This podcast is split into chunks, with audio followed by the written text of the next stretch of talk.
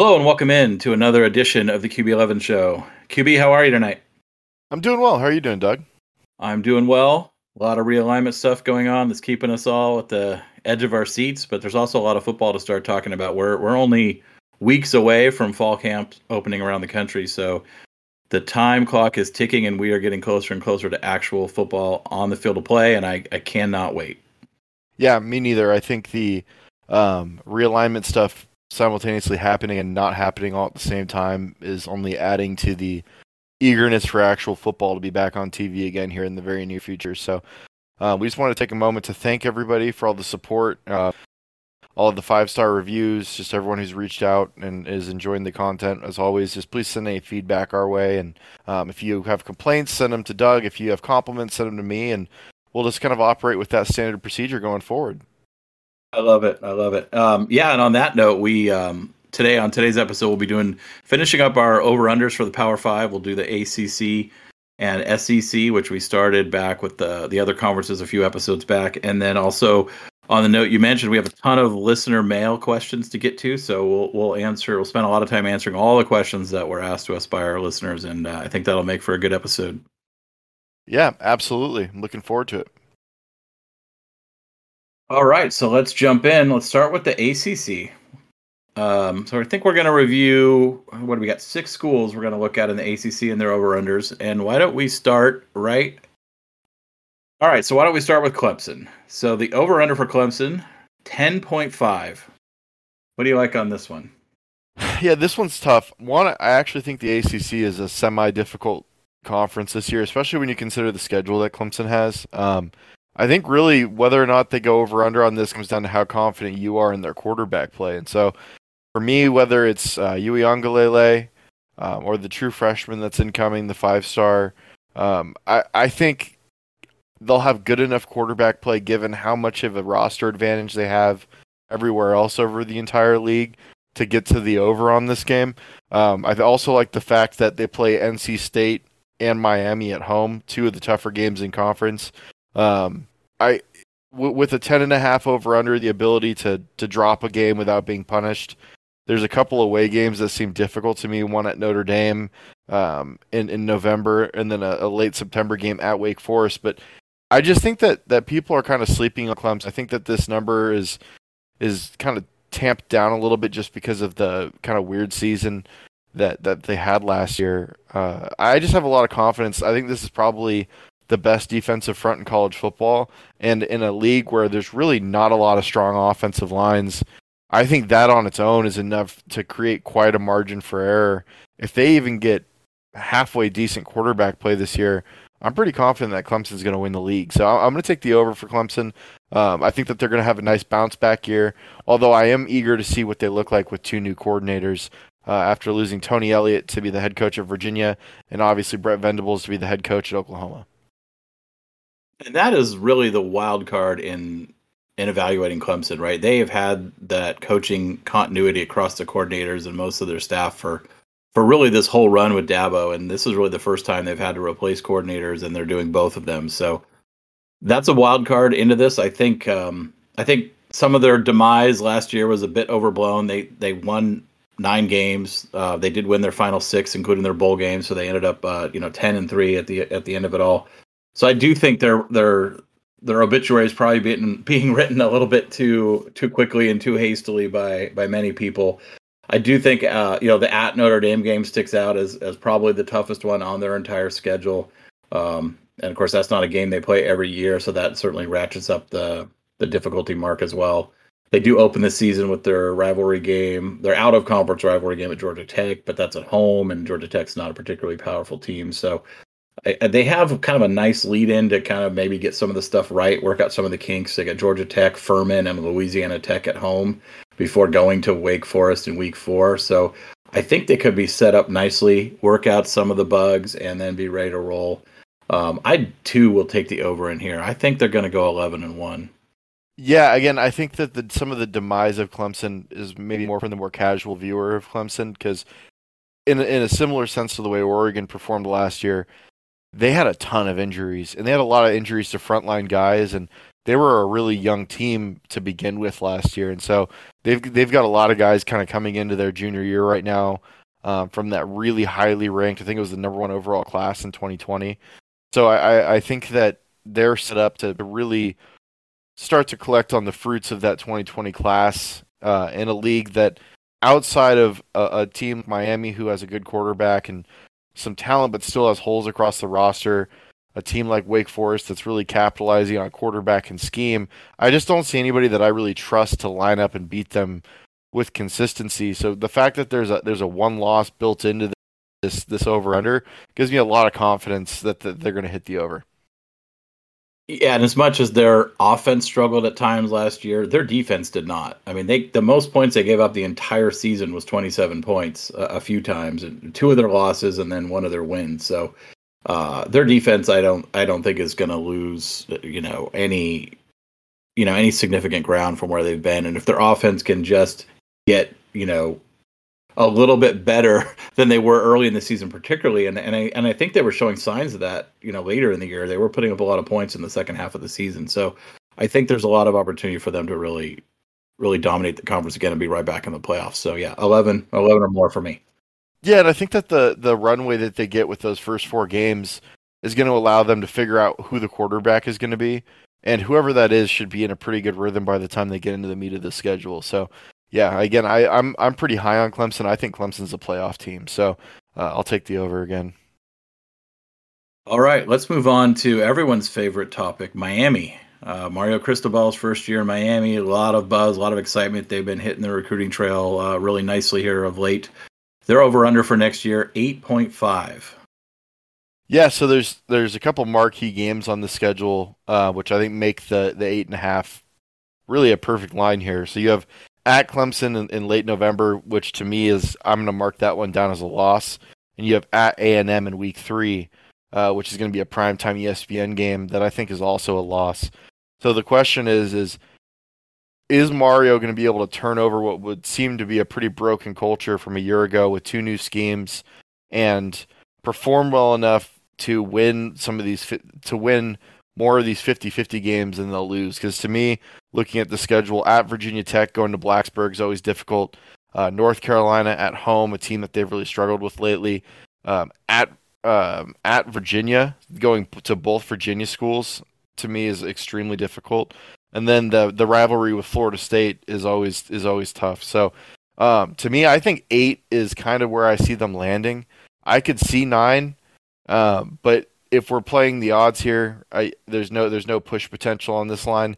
I'm going to take the under just because I think that there's five losable games on the schedule outside of the two that I have marked down as a loss. I don't expect them to lose all of them, but I think that they'll lose at least two uh, between the two Virginia schools on the road, North Carolina at home, Pitt and Florida State at home. Um, I think again, I think that this is a sneaky, plucky conference this year. Maybe not for a school like Clemson, who has a fully built out and developed roster, but for a school like Miami, who still has some holes and took some some transfers that I doubt Mario would be will be looking at in year two or year three. Um, I think they're still vulnerable. Yeah, once again, we're going to agree on this one. I have them as eight as eight and four as well. Um, you know, losing the same two, you think, uh, and then you know, kind of looking at you know a combination of Pitt, North Carolina, Virginia Tech, Virginia. You know, the same four games you're looking at. Like I, I could see them, you know, splitting those and, and ending up eight and four. So I mean, I, I wouldn't be shocked if if they went nine and three. I just it feels like that's much less likely to me than eight and four. Yeah, I mean, just looking at them, like the way that that roster is composed, like I have a lot of faith in Tyler Van Dyke, the quarterback, played really well last year. Um, I I trust that Miami has some talent left over on defense, but the offensive line is far from a dominant group. In fact, I think it's a group that um, is going to be something that they see a lot of improvement in over the next two years through both recruiting and development under Coach Mirabal. Uh, I, I just I don't have a lot of this this team doesn't strike me with the way that the, the fronts are built on both sides of the ball like a team that's built to grind out close games the way that Mario likes to. Uh, and I think that that's going to add some vulnerability. Um, and it's going to be a real test to see. I, think that Mario is going to be put in a position where he needs to be more aggressive in the way that the game is played philosophically to capitalize on the strengths of this team. Because if he tries to play guerrilla ball Oregon 2021, I, I think that this team could lose even more than four games. Yeah, that's a good point. I think when you play close games, you know, you, uh, this kind of goes without saying, but when you're when you're playing in those close games and you know grinding out one to two possession games, your margin for error goes up, you know, considerably, or your margin for error goes down considerably, I should say. Uh, you want to move on?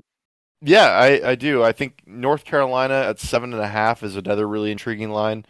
Um, for for me, the big question here is Sam Howell departs. It is assumed that Drake Maye is going to be the starter. I know that the reports coming out of out of UNC is that there's a competition to be the starting quarterback. Drake Maye is a really talented kid uh, who was on campus a year ago. I think he's probably the the leader in the clubhouse to to win the job.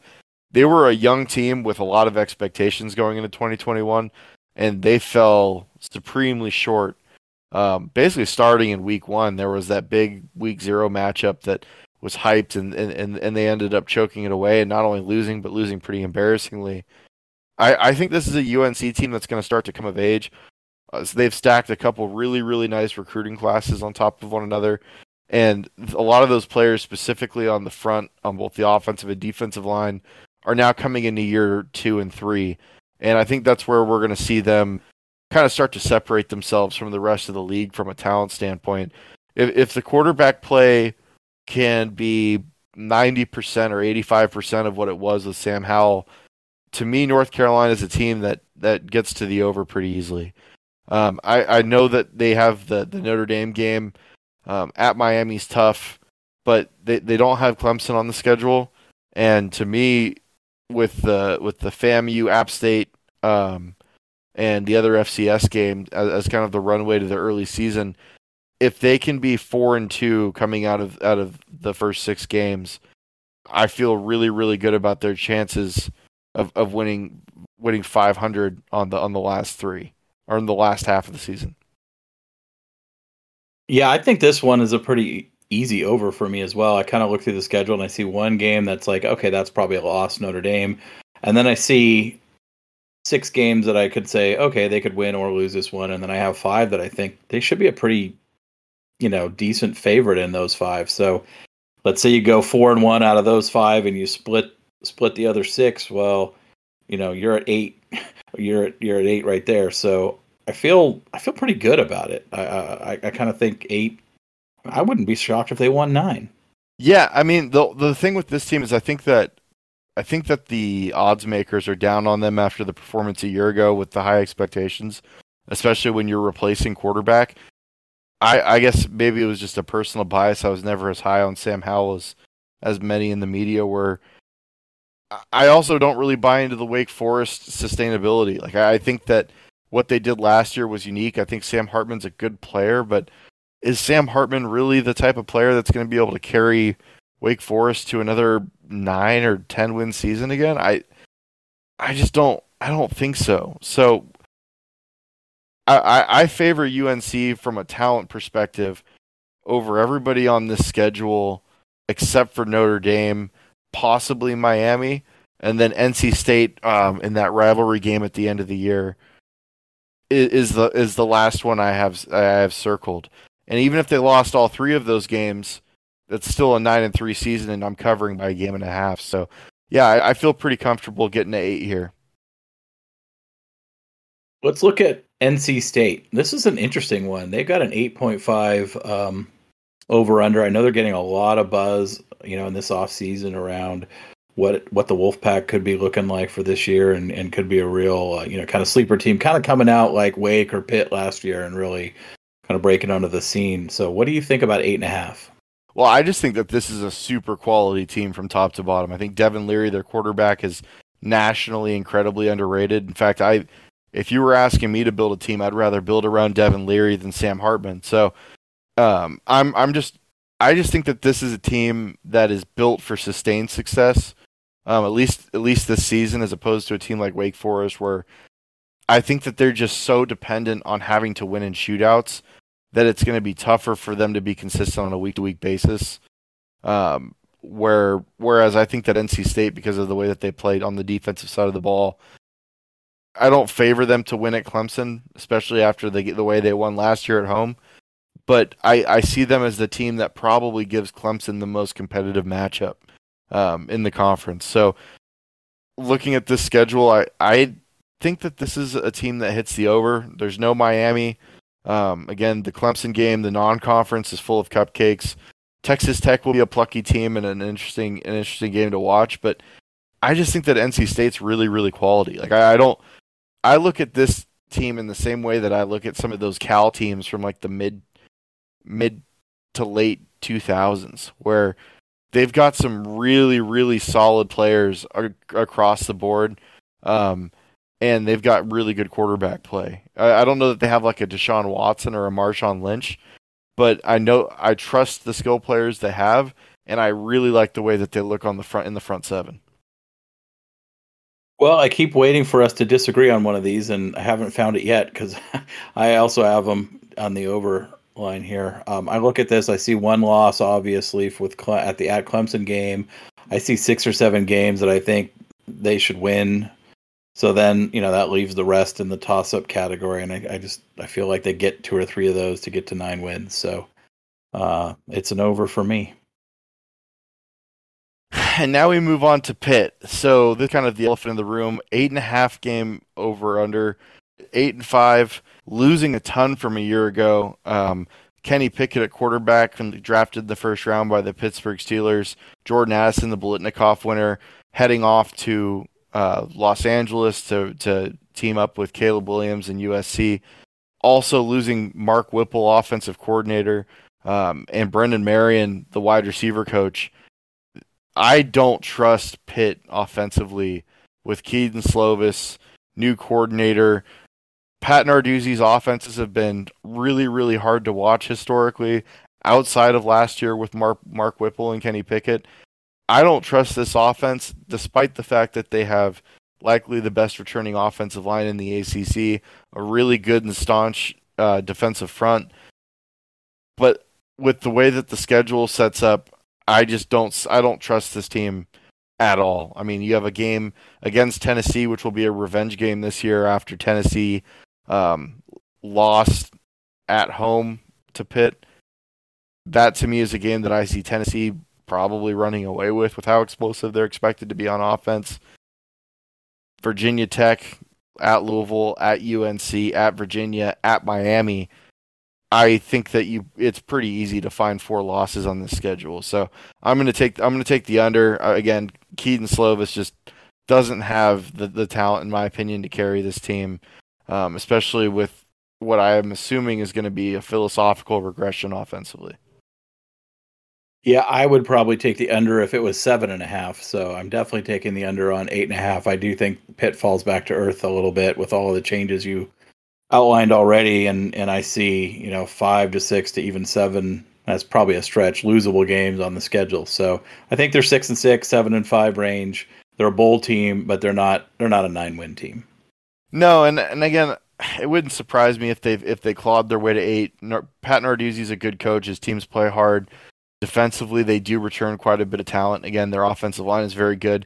I think that they'll be able to kind of bully ball their way to some wins. But I again in in a game in a league with as much quality quarterback play as this league is going to have next year, I don't trust Kedon Slovis in a shootout against any of the other quarterbacks in this league, whether it's Tyler Van Dyke, whoever's starting at Clemson, uh, Drake Maye, whether it's Devin Leary, whether it's Sam Hartman. Like to me, this is just this is just a losing battle for Pitt in, in situations where you need to score late. So, yeah, I'm going to take the under on Pitt. Last team we have for the ACC here is Wake Forest with an over under of eight and a half. Uh, what what are your thoughts? Yeah, this is a tough one for me. I've got them with I, would say kind of two two games I'm chalking up as a loss for sure. Um, and I got seven. You know, they have a pretty soft schedule overall. I mean, VMI, Vanderbilt, Liberty, and then later in the year they get you know they end the year with Syracuse and Duke. Um, Army's in there as well, so you know there's a lot of kind of games you should expect to win pretty handily in in their schedule. So that gets them to six pretty quickly. Uh, then it's just a matter of do you find three more, right? Um, and and I think it's tough. I think it's you know you got Louisville at Louisville at NC State, North Carolina at home. Those are all games that could go either way. Uh, obviously, I'm chalking up Clemson as a loss. At Florida State could be a tricky game, you know, early October. Um, so I'm gonna go under, but I'm not putting money on this one. Yeah, I'm gonna take the under as well. To me, this is a team again that I think they won a lot of close shootouts a year ago. There's zero reason for me to believe that they're going to be better defensively. Uh, losing some big playmakers on the outside at wide receiver, I I think Sam Hartman is a totally fine player, but I just don't trust him in a league that I think is going to be overall more competitive and better from top to bottom. I, I just see other teams on this list improving more, um, and I I, th- I don't think that the results last year were sustainable to begin with uh, for Wake Forest. I, I think Clawson has done a great job at Wake. I think uh, their offensive coordinator, um, has done a really good job of, of finding ways to to creatively create additional separation in the passing game, um, and and using that long mesh give eye candy to the second level of the defense. But I I just I don't know. I, I didn't really buy into it last year. I I can't change that now. I, I I'm taking the under. Shall we move on to the SEC? Yeah, let's let's talk some real ball here. Yeah, and we got nine teams to talk about in the SEC. Excellent. Let's, let's start off with Alabama. So 11 win over under uh, must be nice. I think this is like the sixth or seventh year in a row where they're either at 11 or an 11 and a half. I'm taking the over. Uh, they don't play Georgia in a crossover, and I think they're better than everybody else on their schedule. So uh, give give me the over. I'm taking an undefeated Alabama. Yeah, the, this one, if it was 11 and a half, I'd probably take the under just to figure there's I mean there's the at Texas game at Arkansas is a little tricky one in there. They go to Tennessee who might be plucky at Ole Miss who has given them some trouble, you know, a time or two in the past. Beat didn't they beat them last year? Or was that A and M? That was A and M. So I'd probably take the under if it was 11 and a half, but at 11 with the push potential there, I'm with you. I'll take the over. I do think they're the best team in the country this year. Um, I think they're going to roll right into the playoffs, and and my money would be on them to win it all. So, uh, yeah, twelve and zero. Let's go. Yeah, I I think this is the best Alabama team. If the offensive line can live up to expectations, I think this is probably Saban's best team at Alabama. I, I think this team is absolutely disgusting. Will Anderson um, and Dallas Turner off the edge is probably the best combination of edge players I've seen since I've watched college football. Um, just stacked with elite talent in the secondary. Uh, they don't while they don't have the Jonathan Allen or the Jarran Reed um, and, on the defensive front and on the interior. I think that players like Byron Young and DJ Dale are unbelievably like consistent and dependable players. Um, offensively, I think Bryce Young is probably the best quarterback that Saban's had, and they did a really good job of addressing the skill positions in the transfer portal, bringing in Jahmyr Gibbs, possibly the best back in the country from Georgia Tech, um, bringing in Jermaine Burton from Georgia, which is hilarious to me that Saban is going into the portal and stealing the best receiver from the team that just beat him in a national title game. Um, also adding Tyler Harrell, uh, the speedster from Louisville. To me, this is just an absolute juggernaut of a team. I would take them to go over at 11 and a half. Uh, I I don't I don't see a loss on the schedule. The teams that tr- traditionally I would take as a, a, a quality opponent or a team that could beat them would be at LSU, but it's year one of Brian Kelly, and I have serious questions about their quarterback position. Um, Auburn, but it's they have a sitting duck head coach and no quarterback themselves, and and then they they play Texas A&M, but it's at home and it's coming off of a loss in College Station. I'm sure that game is circled and explanation pointed uh, in in red marker, and that Alabama will absolutely be up and ready to go for that game. So I don't see a roster on this schedule that's capable of competing with them, and I think that this team is going to have a major chip on its shoulder after the way that things ended last year. Note on that Texas A&M game, I know you and I, you know, were talking about this with some other people a while back, and we went through and looked up the scores of the last I don't know 10 years, 15 years worth of Texas A&M at Alabama games and I think the average margin of victory is like 25 points or something. So No, it was 39. Was it 39? Okay, yeah, because there's that one game that was like 50 59 to nothing or something, but Yeah, like they've just been absolutely beating the piss out of them whenever they've played in Tuscaloosa. Um, obviously, at, that average going up at Texas Week Two um, is a game that will be intriguing to watch because of all the explosive playmakers at Texas. But I don't see a way that Texas can match up with these guys in the trenches. Like, no. like Will Anderson to me might again. I'm I'm trying not to be hyperbolic, but I think this Alabama team is just incredible. Will Anderson might be the best edge player of my lifetime coming out of college. He he was playing on one leg last year and had 24 sacks. Like this guy is just a freak. Yeah, that's insane production, and and it's just insane to think about of all the good teams that Nick has had at Alabama to sit here and say this might be his best one yet. Like that's that's incredible. what a bar. Yeah, yeah, that's a that's a tough one to clear. And and when we're talking about defenses, I think I don't think that this group is as good as 2016, but I think it's as close to 2016 as he's had. Uh, and I think the secondary is going to have a ton of guys that get drafted high. He's got two super high first round picks on the edge. Um, and the my, the only question is is really is who's going to start next to Henry To'oTo'o um, at inside linebacker. And there's just so many quality options on that roster that I just don't see a way that they don't have a good player there. So, yeah, give give me the over on Alabama. This is my preseason favorite to win the national title. I think that this this seems like a team of destiny to me. Moving on to Arkansas, over under of seven wins, uh, coming off a really strong season in year two under Sam Pittman.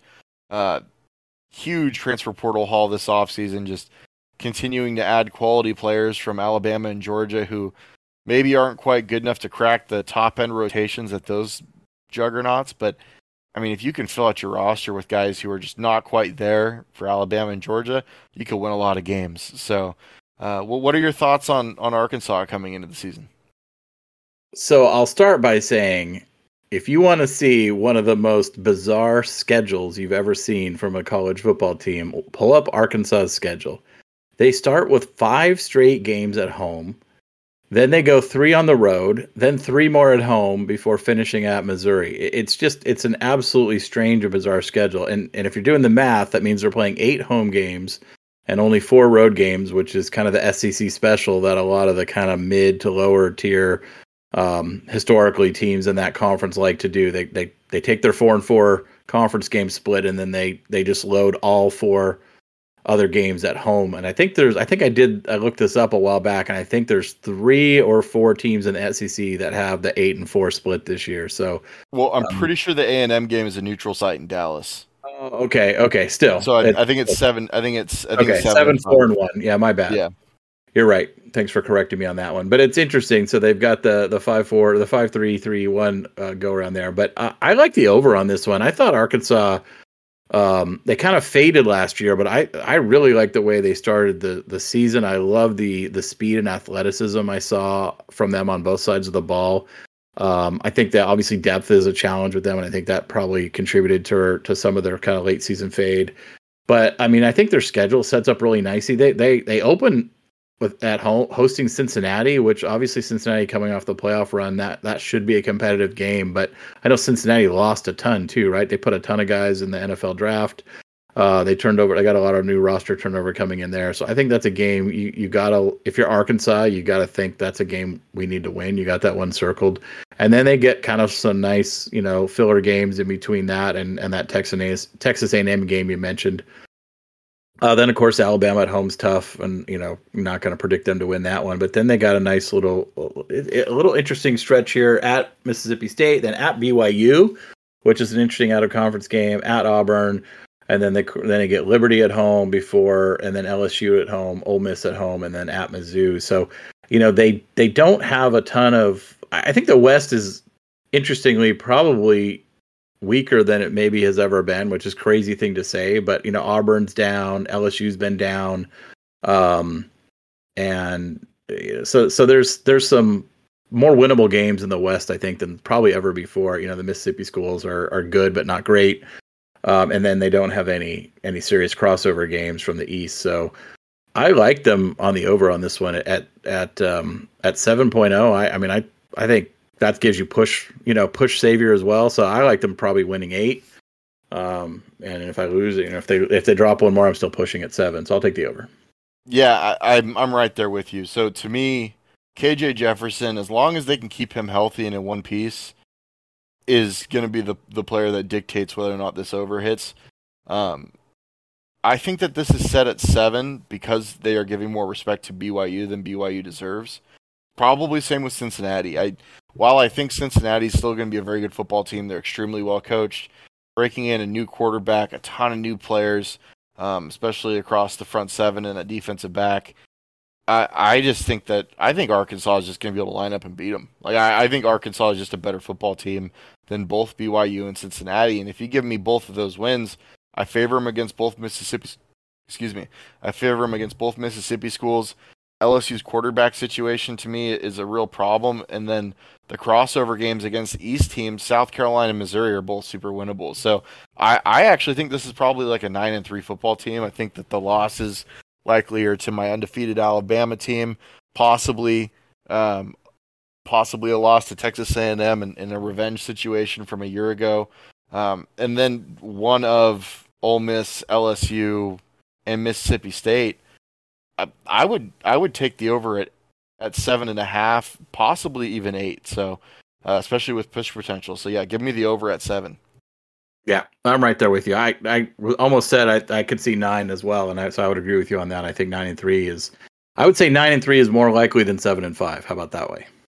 Yeah, and, and at seven and five, you're still pushing. So I right. just give yeah, give me all of that. I might I'm gonna put some real money on that one. It's a good line. Um, moving on to Florida, also at seven point zero.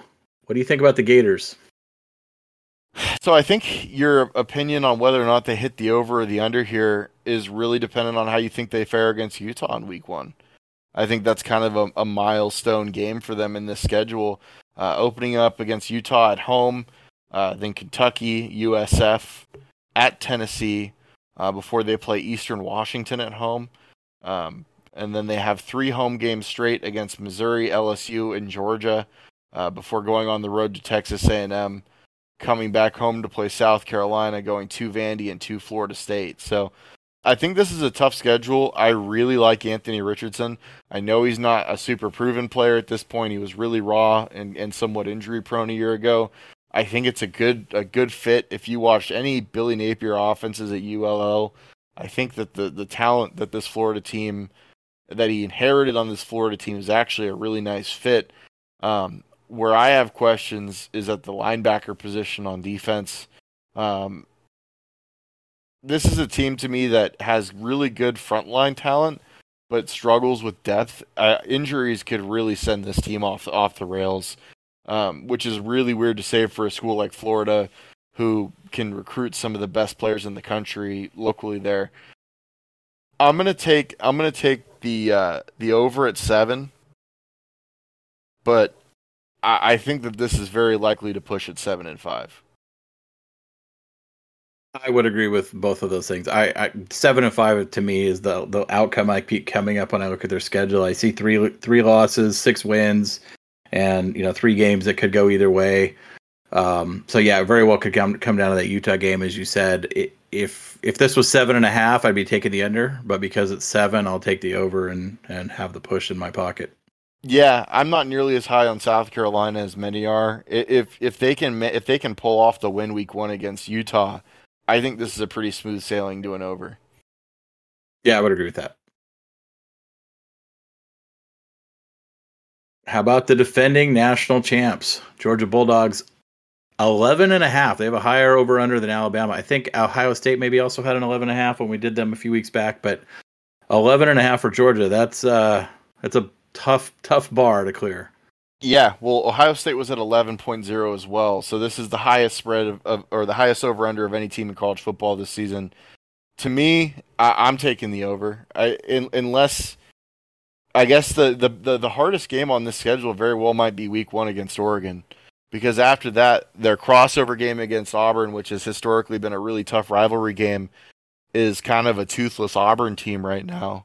Um, and, and the other the other crossover is a a Mississippi State team, while I who all I think is is good, I don't think is equipped to line up and just go toe to toe with with this Georgia team. This is a team that returns its quarterback, returns most of the key components off of a really good offensive line, returns the best tight end room in college football by a pretty wide margin. Uh, while they lose George Pickens to the draft, they lose a bunch of high picks in the first round on the front seven. They still return Jalen Carter, who will be a first round pick next April. They they recruit at an absurd level, and I, I don't see a Kirby Smart led team falling off a off a cliff defensively when they're recruiting top three classes every year for the last six years. So give, give me the over. I don't think there's anybody in the East that can touch these guys at this point. Um, it, and I really think that it's going to be tough to to expect a an Oregon team with brand new schemes on in every phase and a new head coach um, to come in and beat it, the the returning national champs. So give, give me give me an undefeated Georgia meeting an undefeated Alabama in the SEC championship game. Sure, the SEC and ESPN would love would love to see that. Uh, the the thing that struck me looking at this schedule, I don't know, the first time it was maybe a month ago, was wow, how terrible is the schedule? Like this is a weak schedule for for an SEC schedule, right? You hear all the time the SEC schedule is so tough, but you look through this and all the things you mentioned, right? Like the East outside of Georgia is really on is really down right now. I mean, you, gotta you gotta like the way Tennessee's building back up, but they're not there yet. Um, they got a lot of work to do still. Uh, Florida's been in a downswing. Maybe they're going to come back. Auburn's in a uh, Auburn's in the West, but they're their permanent rival, and they're in a funk right now. And then, you know, Kentucky's kind of Kentucky, but man, it's just bad. And then and then they're out of conferences. You know, outside of the Oregon game, you know, Samford, Kent State, and um, uh, who am I missing? Oh, the Georgia Tech game they play every year, but you know, Georgia Tech's not not a real serious threat. So it's a really really manageable schedule and and I think you're right that Oregon game like conceivably could be the toughest game on their schedule which is is kind of crazy to say um, yeah and it's a pseudo home game in Atlanta to me I, I think the SEC West or SEC East is is not an easy division but I think that because of the level that they've recruited at they have just transcended the East and have elevated to a higher plane where they're just so much better from a talent standpoint than everybody else in the East that they show up and even on a bad day they win against these teams. Especially with some of the coaching turnover that took place. I really like what Mark Stoops does at Kentucky, but there's nothing about Kentucky that makes me think that they can line up and beat Georgia. Right, right. And you look at the East, you look at those other schools in the East when we go through theirs, and you're like, okay, I see. Like Florida, they could they could win or lose like games against half the half the division, right? But you, when you're looking at Georgia's schedule, you don't see it that way at all. So you're you're spot on there. However, I'm going to be contrarian. I don't think we've disagreed on one of these yet this episode. So I'm going to say 11. I'm going to say they're going to win 11. I'm going to take the under. I don't know, you know, which game that's going to be, but who knows? Maybe it'll be Oregon. But I'll go. I'll go under. Sounds good. So moving on here to a team that we were just kind of talking about the uh, Mark Stoops Kentucky um, led football team is, is coming in at an eight and a half uh, win over under. Out of conference games against NIU, Miami of Ohio, Youngstown State, um, and then of course their. Um, oh, I, I lost it. I don't know where it just went. Where's their four, Where's their fourth? Oh, yeah, there it is. Louisville. Yeah, their their non-conference oh, rivalry game against. How do I say that? Louisville. Louisville. Louisville. L- Louisville. Louisville. there you go. Should I start over? No, no. Go ahead. All right, perfect. And and then their non-conference rivalry game to end the season uh, against Louisville. I think this is another contract season for our boy Mark Stoops, who gets an extension every time they win eight games. I think that this is a schedule that's pretty manageable. Georgia will beat them, but they miss Alabama from the West. Um, they play both Mississippi schools in their crossover games. If there's a year to catch Ole Miss, it's it's in a quarterback transition. Um, I do think that the, that Mississippi State's a better football team than them, but it is going to be played in Lexington. So uh, this is a Kentucky team that to me splits the Florida and Tennessee games. I know that they're both on the road. Uh, I think that they're just clearly a better football team than Missouri and South Carolina. So uh, g- give me give me the uh, Kentucky Wildcats to get to nine wins here. I'm going to take the under. I don't see any way they get past eight. Um, I I could see them. I see several paths to eight. I just I'm not seeing a path past eight. So I'm going to take the under there. I think you know Florida game at Florida, at Ole Miss, at te- like most of their tougher games are on the road. Uh, you know, outside of the Georgia game, obviously. So I think that makes the level of difficulty a little bit harder. Um, so I'm gonna I'm gonna say eight and four, and they're gonna go under. Yeah, I mean losing Wan'Dale Robinson is tough. Returning Will Levis at quarterback, um, projected pretty high pick, mostly based on talent at this point.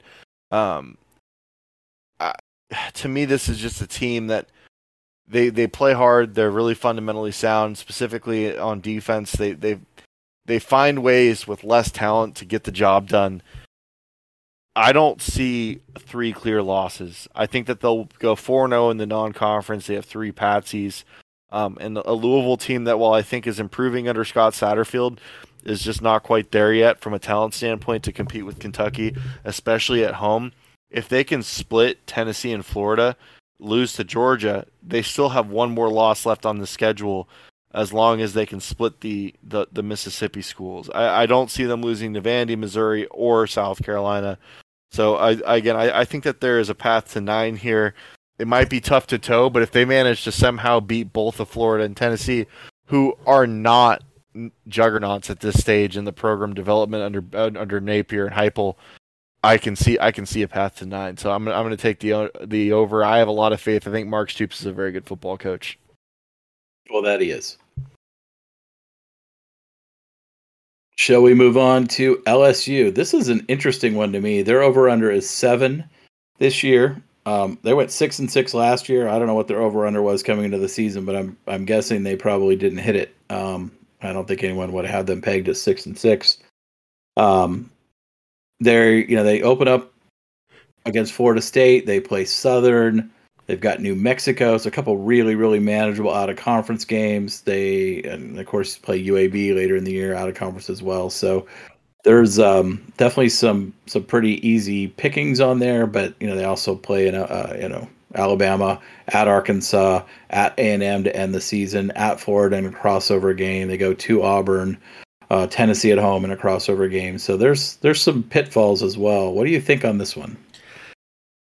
This one's tough. If I had confidence in their quarterback play, I think this is a super easy over, but I don't. Um, and despite the fact that I think Kayshon Boutte is one of the better receivers in the country, I think they have a, a really nice stocked receiving core, some good backs. Um, I think that their defensive front features some some future early round picks. I don't trust Jayden Daniels. Like if it's Jayden Daniels, to me, this is a push at best. I would probably bet the under if it's Jayden Daniels, but if it's Garrett Nussmeier um, or Walker Howard, the incoming five star true freshman, I, I think that this team is talented enough to win seven games. The only thing that's working against them is they obviously have their Florida uh, permanent cross rival, which is which is a tough one, and then they also get Tennessee this year, so that they're playing probably two of the four best teams from the East on top of their West schedule, and then also a a, a, a opening weekend game against Florida State. Um, and again, while I think LSU is a better football team from a talent perspective, I pro- I might trust Jordan Travis more than I trust the LSU quarterback room going into week one. So I don't know. I, I think I'm going to take the over because of the push at seven. But if it's Jayden Daniels, just throw me on the under train. I think it's a six and six football team. What the hell? I'll take the under. In that in that in that in that way then. Um I, I, yeah this one's so weird to me. I could see a wide range of outcomes with lsu like i mean they have a ton of talent right? They should have better coaching with brian kelly taking over and the new staff he's bringing in but i mean we haven't seen it yet. It's a new staff and there's a lot of tough games on the schedule we don't know how they're going to bounce back i think the quarterback position as you mentioned is a huge question mark and wild card and you know they've got some some games that, like the Florida State game you mentioned, that could be a tricky loss that maybe you're not expecting on paper. You know, at Florida, the Tennessee game at home. So I do think I do think I'm I'm saying six and six again. They're gonna they're gonna double up six and six from last year, and I'll take the under. And I should be taking the under because I absolutely hate their offensive coordinator hire. Like Mike Denbrock to me is there's nothing exciting about that hire. If I'm an LSU fan, I partnering Mike Denbrock with what appears to be an aggressively average quarterback room going into the season, unless somehow Howard or Nussmeier emerges and is a, and is the guy.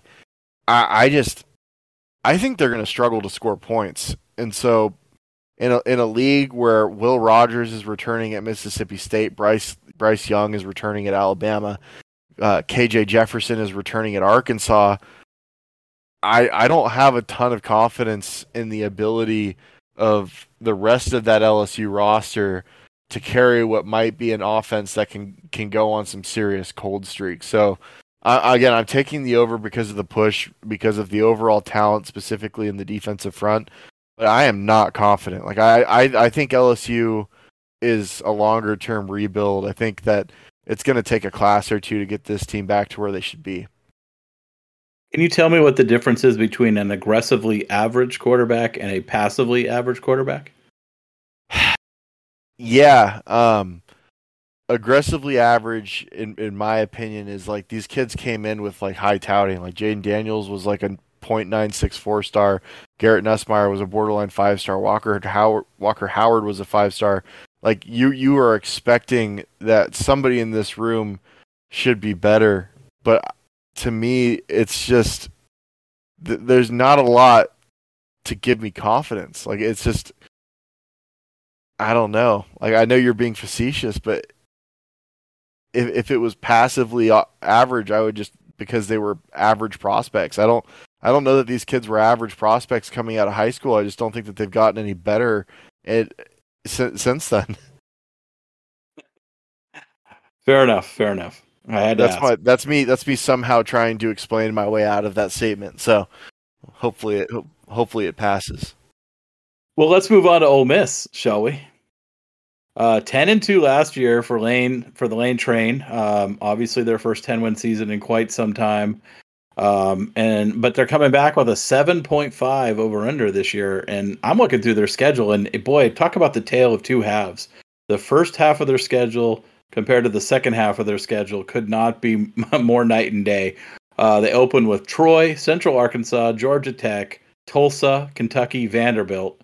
I mean, that's about as Charmin soft as the schedule gets. Um, and I'm not saying every team in there, but as a whole.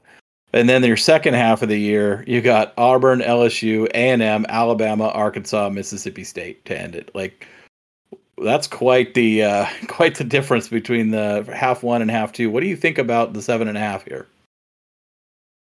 This goes without saying. If if Ole Miss can get to seven and zero, oh, I'm pretty sure they get the over.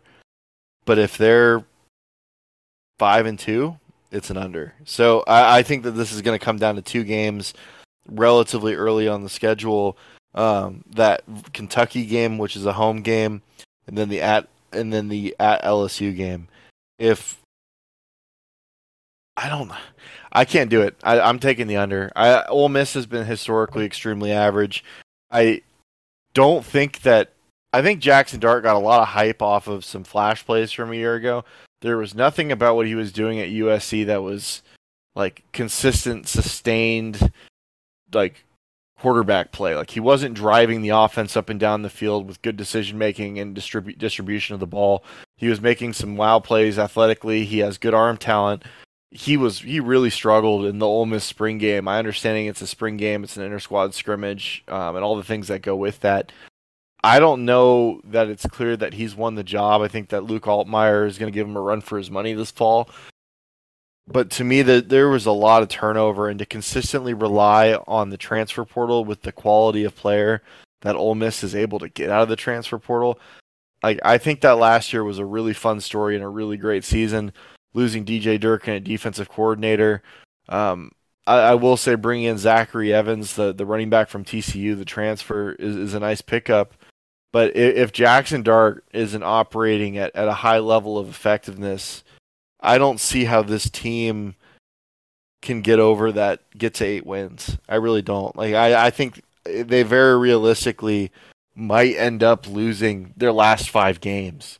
And so they're going to have to be flawless through the first the through the beginning of the schedule and they're even if they start 7 and 0, they're going to have to find a win whether it's at LSU, at A&M, at Arkansas or at home against Bama or or a good Mississippi State team. To me, Mississippi State's the best team in Mississippi this year. So for that reason alone, I'm going to take the under on Ole Miss. Yeah, I'm going to agree with you on the under. Um, you know, even if you get to that through that Auburn game at six and one, I mean, you very well could be sitting at coming, you know, playing that Mississippi State game to end the year just to get to seven, let alone eight. Um, you know, I look at like LSU, A and M, Alabama, Arkansas, that gauntlet that's four losses more likely than not. And then or already you got to win the rest of your schedule to hit the over on this one. And I just I don't see that happening. There's there's another loss or two there somewhere. So I'm with you. I'm going to take the under on this one. And um, I their schedule just sets up so brutally for them, and and uh, I don't think they're going to repeat the magic from last year. In their last eight games, they might have a talent advantage in two of them. I think that obviously Vanderbilt's a clear talent advantage, and I think that and I think that they're probably a better football team than Auburn.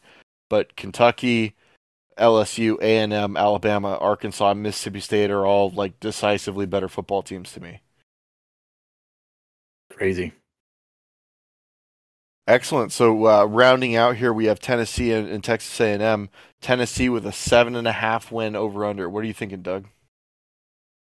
Yeah, this is another one where you know they open up with Ball State, and they go to Pitt in a in an out of conference game that's that could be a little tricky. I know we didn't love Pitt earlier when we were talking about the ACC, but it's still it's still a quality football team, and, and it's not like Tennessee is a, an up and running rolling juggernaut juggernaut right now. They're they're on the way back up, but they got a long way to go. Uh, then Akron, Florida, LSU, Alabama, UT Martin, uh, Kentucky, Georgia, Missouri, South Carolina, and Vanderbilt. Um, I kind of like the over on this one, but it's close. I, I see I see losses to, you know, I think that Florida game could go either way. I obviously I, I see a loss at Georgia, but I don't think there's another obvious loss on the schedule. I mean, you got Kentucky on there is a tough game with a Pitt game we mentioned before. You know, at South Carolina maybe is a little tricky one, but I, I see a pretty clear path to eight, and and I don't know, nine might be might be a good nine might be more likely than seven i guess i'd say. So i'm going to go over. Yeah i think this is this is one of those ones where it's like alabama and georgia are clearly the two losses. If they can if they can somehow only lose one uh, or, or or or win one of florida lsu and kentucky then they're at eight and four. Like i don't think that there's anybody in this non-conference that scares me I mean, the fact that they get to they have Vandy, South Carolina, and Missouri built into the schedule. Hendon Hooker returning at quarterback, Josh Heupel's offense.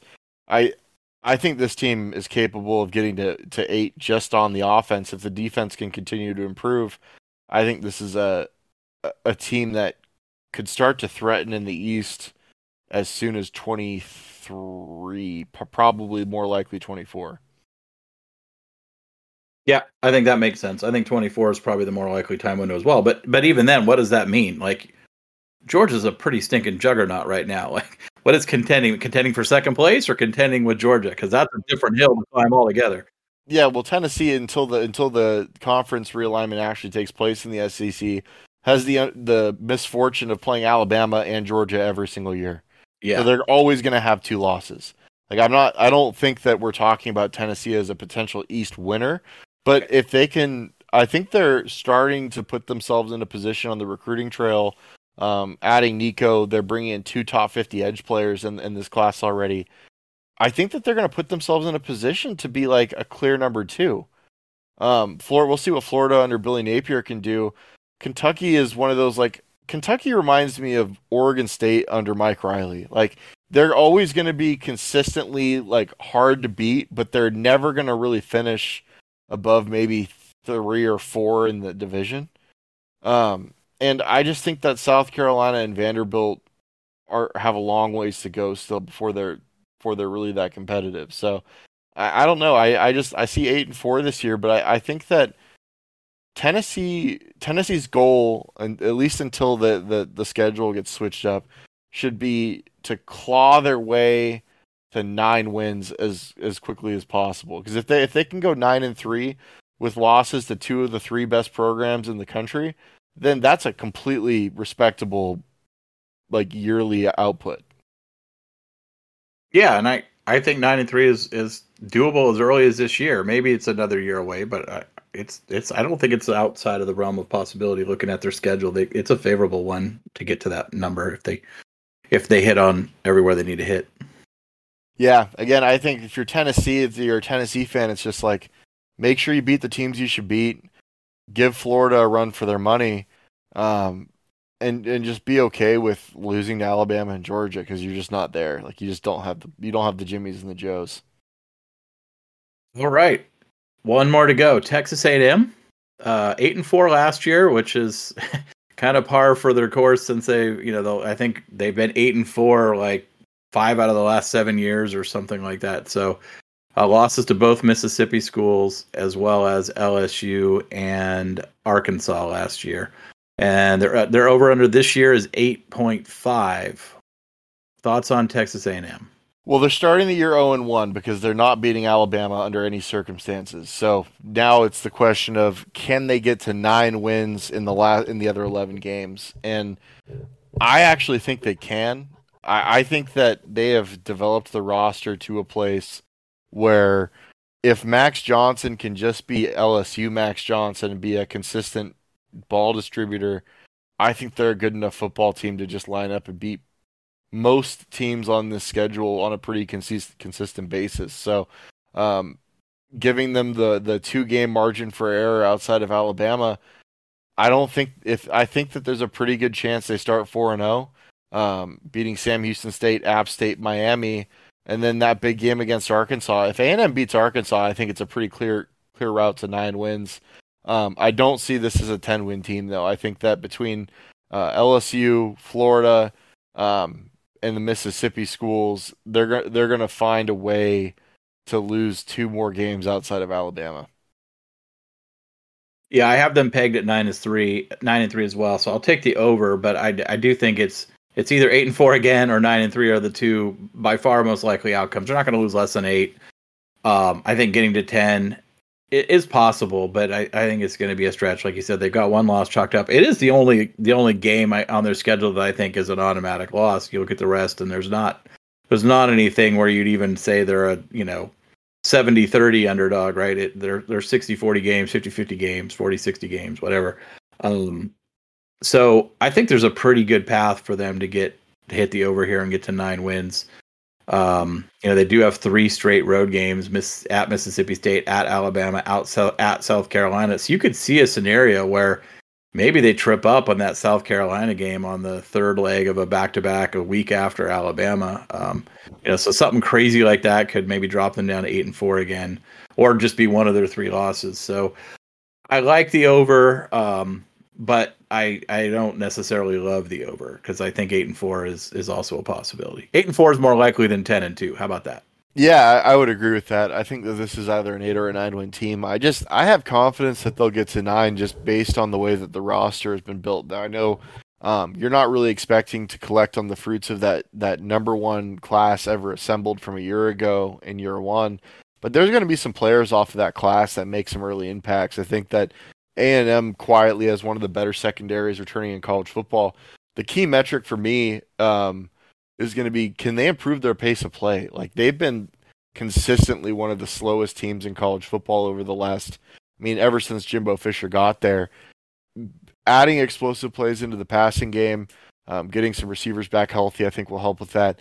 But also just not being content to to box yourself into close games against tough SEC opponents um, being willing to push the tempo a little bit.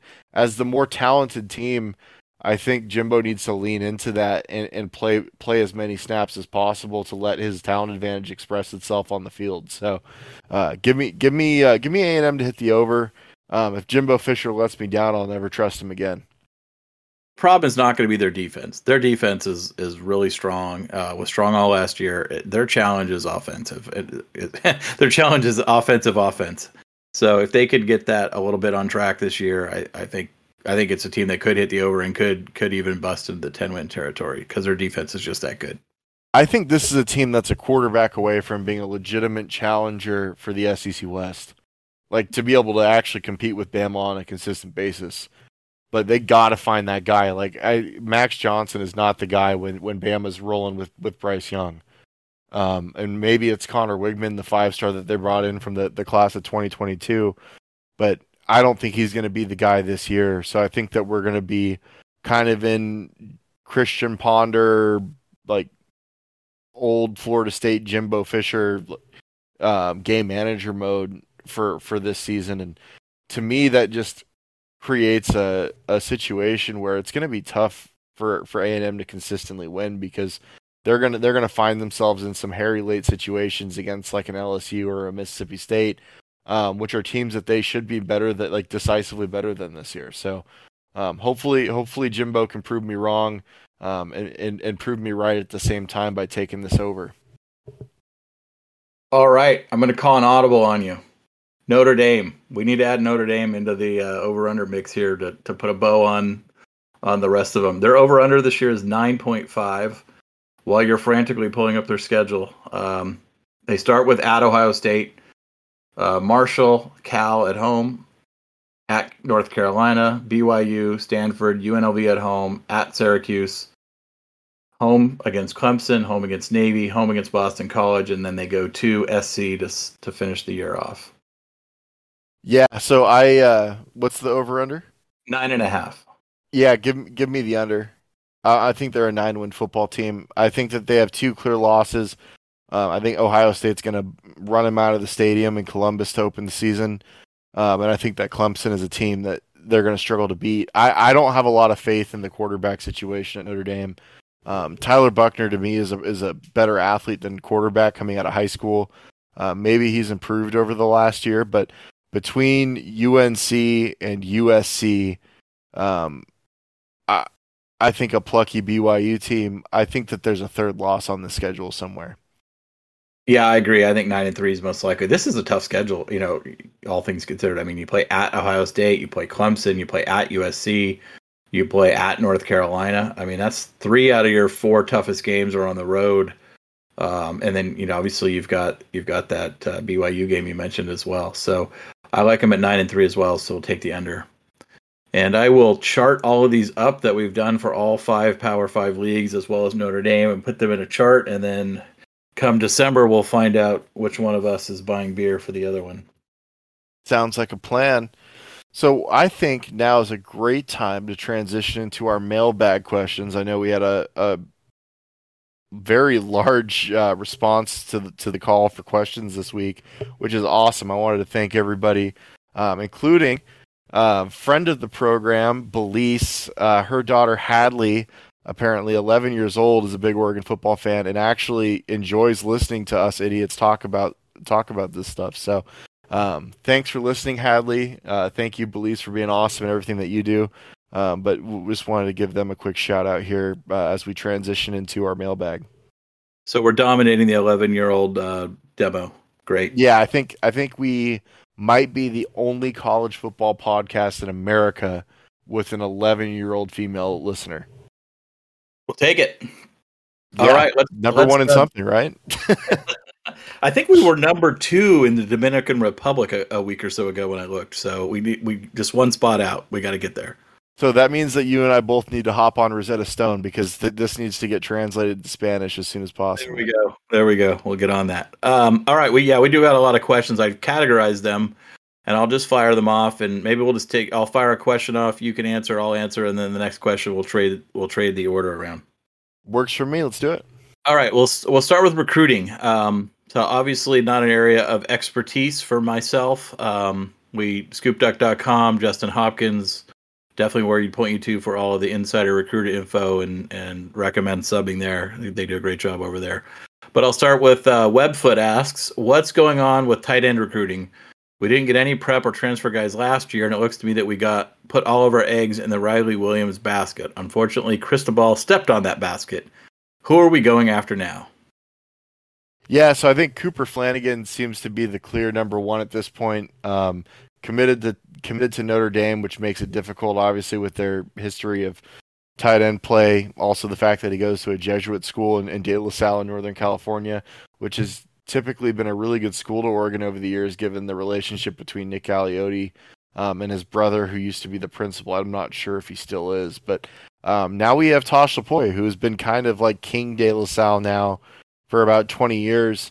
Uh, I, I think that's a recruitment that Oregon can get in. I'm not sure if flipping him is a real realistic expectation.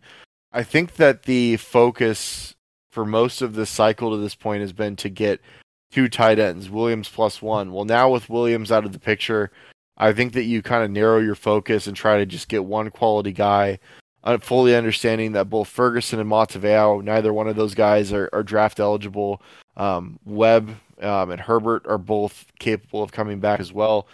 You can definitely survive only taking one tight end in this class and taking two, and really feeling the pressure to get two quality guys next year.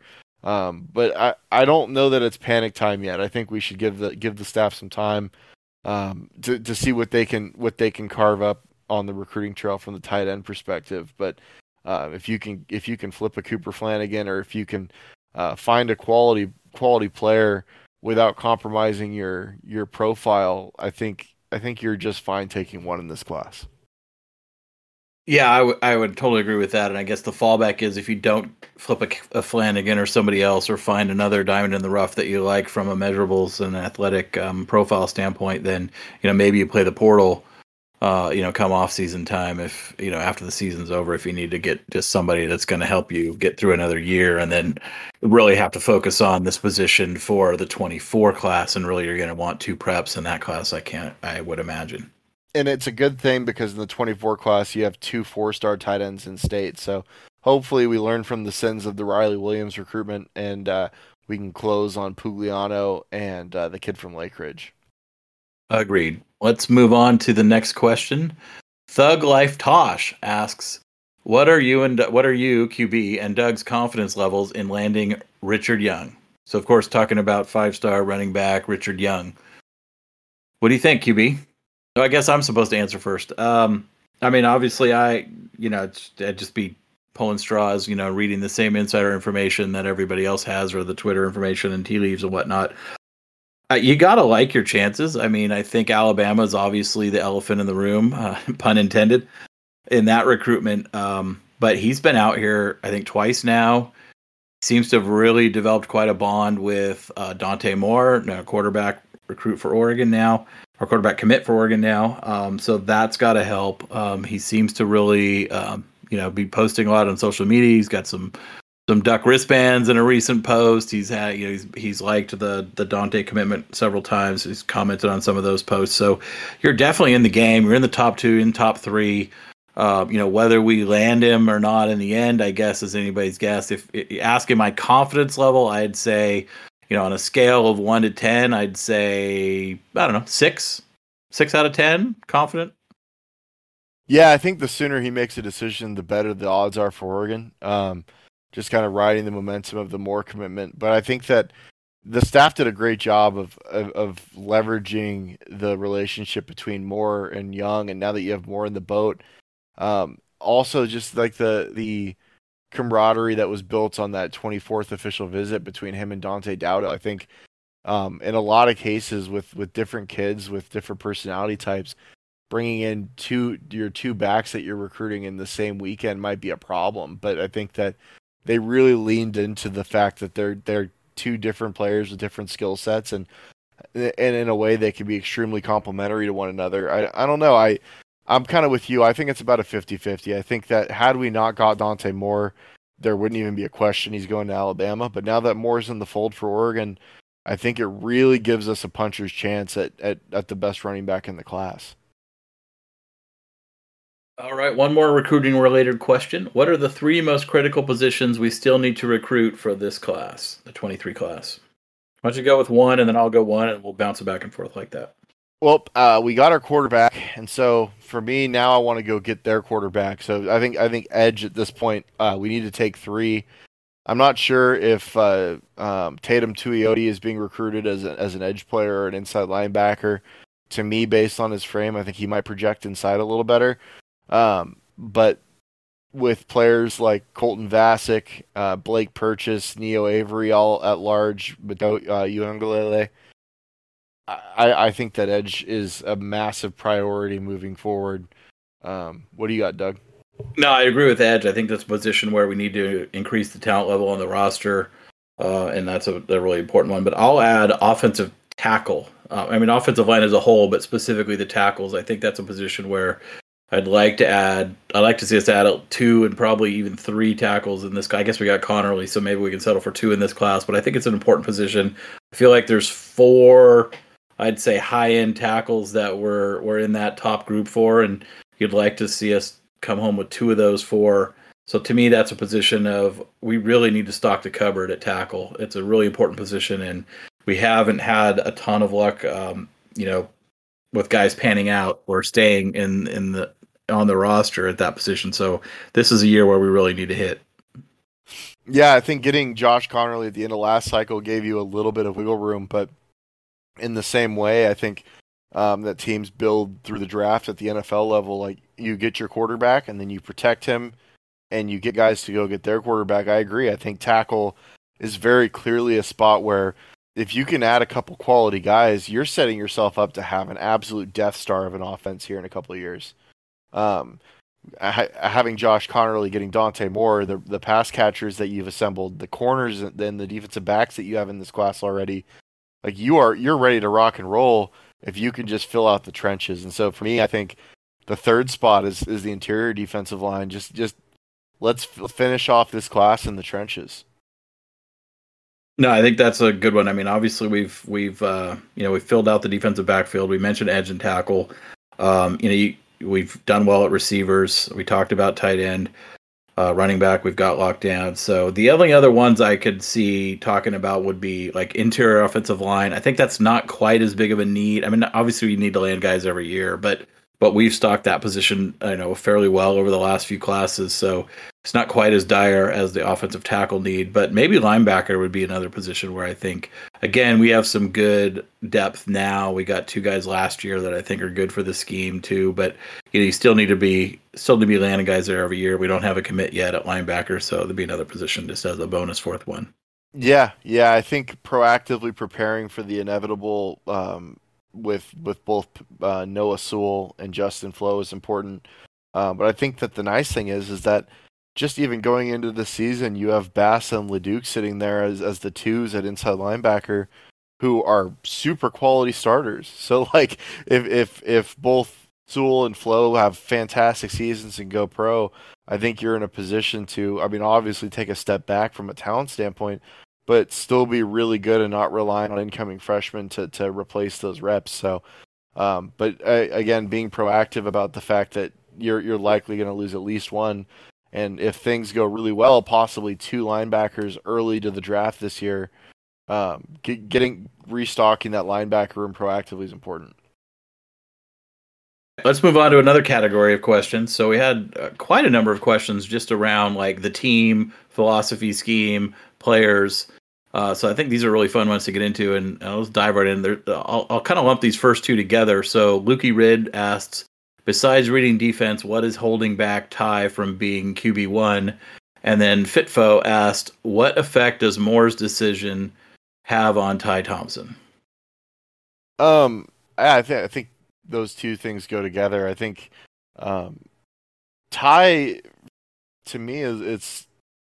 I think you kind of answered your own question. I think it's a matter of growing into the ability to play the game mentally at the at this level. I mean, it's a lot more complex than playing low level Arizona high school football. I mean, you got to remember Ty played at a really small school down in Chandler. Um, and there's a it's a much larger cur- learning curve coming to college and um, I, I think a lot of fans have been almost unfair to Ty in the expectation that 12 months into his college career he would have it all down and be ready to rock and roll. Um, and so I, I, don't think that it's fair to write off Ty. I don't think that Dante Moore really impacts Ty until they compete and battle it out on the field. Um, but I think it'll make them both better having such elite physical talent um, to compete against one another with. So Um, I, I, think I think you answered your own question in regards to Ty. Though he just he just needs to um, continue to um, to to mature and improve on his processing and decision decision making. Um, and that's what's going to dictate his ability to beat Dante. And if he if he can't do those things and Dante beats him out, then I think that you probably find yourself in a situation where um, one of he he's he's on his way out the door. So, what are your thoughts, Doug?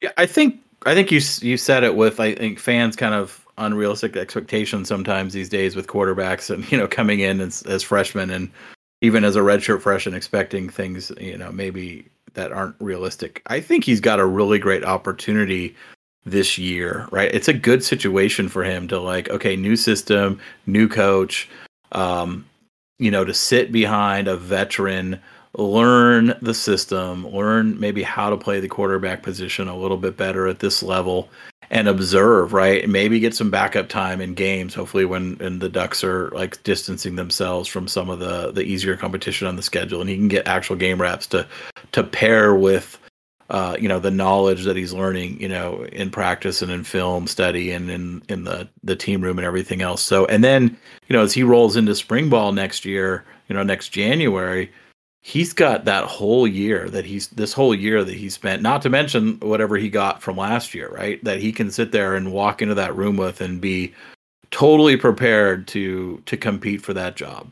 And so it's just all a matter of how he looks at this opportunity which i'm not i have no reason to believe he's not looking at it uh, you know as as just that. Um, but if he if he looks at this opportunity maximizes it he's putting himself in an incredible position to really take a step forward and compete for the job next year yeah, all indications are is that Ty's a really hardworking and smart kid. I, I again, I, I, I think that this year of growth and development would be really important. And there's nothing to say that he can't roll into fall camp this year and really have the light bulb come on and take that next step.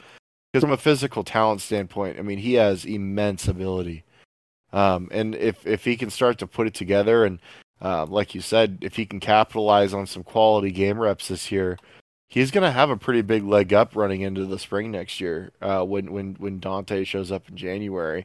Um, but I think that some of the things that Ty has needed to learn at the college level, Dante, because of how advanced uh, he is from a psychological and an emotional standpoint, is going to be a little bit more ready to step in and compete. So it's going to be a it's going to be a blast to watch those two battle it out next spring and fall. Um, and then also like not not leaving out Jay Butterfield, who has a lot of physical talent in his own right. So um, I, I, just I think the future of the Oregon quarterback position is bright, regardless of who wins the job, just based on how talented those players are. Yeah, and this question I think you've kind of answered, but I, I want to ask it just for Brett Glover's sake. But can you compare and contrast Ty Thompson and Dante Moore? Who's more likely to succeed and why? Anything you want to add on that topic. I, yeah, I just I, I think that Dante is coming in a lot more advanced than Ty did. Um, Ty was coming in with a ton of physical tools, whereas I think Ty is more of a complete player. Not that Ty, or not that Dante doesn't have a long ways to go still and doesn't have a lot to learn and and a lot of room for improvement. I just think that Dante is extraordinarily advanced, and I think that again his psychological toolkit is every bit as impressive as his physical toolkit at his at his young age, and is what really separates him, I think, from some of these other prospects. Um, and so, I I think that Ty is a bigger, more physically imposing, and probably a better athlete, better runner. Um, but there's a lot of things that Dante has going for him from a psychological and mental standpoint that are are tough to quantify. So I, it's going to be a really really good competition. Um, I think that they both have tremendous arm talent think that they both are have really good football character from a, from a work ethic and and a buy-in standpoint. And so, I, I mean, I'm as excited as everybody else to see these guys get on the field and compete. All right, well said. Um, this next set of questions, there's four more questions in this category, and I really like all of these. So, you know, great job, listeners. I'm going to start with um, with this one. With scheme changes, this is from Tyler Wright. With schemes changes on offense and defense, who are the biggest beneficiaries on each side of the ball? Similarly, which players may see a reduced role in the new systems? Great well, question. I think, yeah, I think that's a f- phenomenal question. Um, the the guys that seem to stand the most to gain to me are are linebackers. I, I think that this scheme is going to really capitalize on the on the talent of our in the depth of our linebacker room, um, and it, it's going to highlight them and put them in, in, advantageous matchups, isolating them on backs and getting them free runs at the quarterbacks. Uh, so I, I, think that linebacker is pretty obviously the the main beneficiary on on defense. But I would also say a player like Jamal Hill as as a safety, uh, playing that star role up near the line of scrimmage. I think he's going to be incorporated a lot into what's happening in the front as well.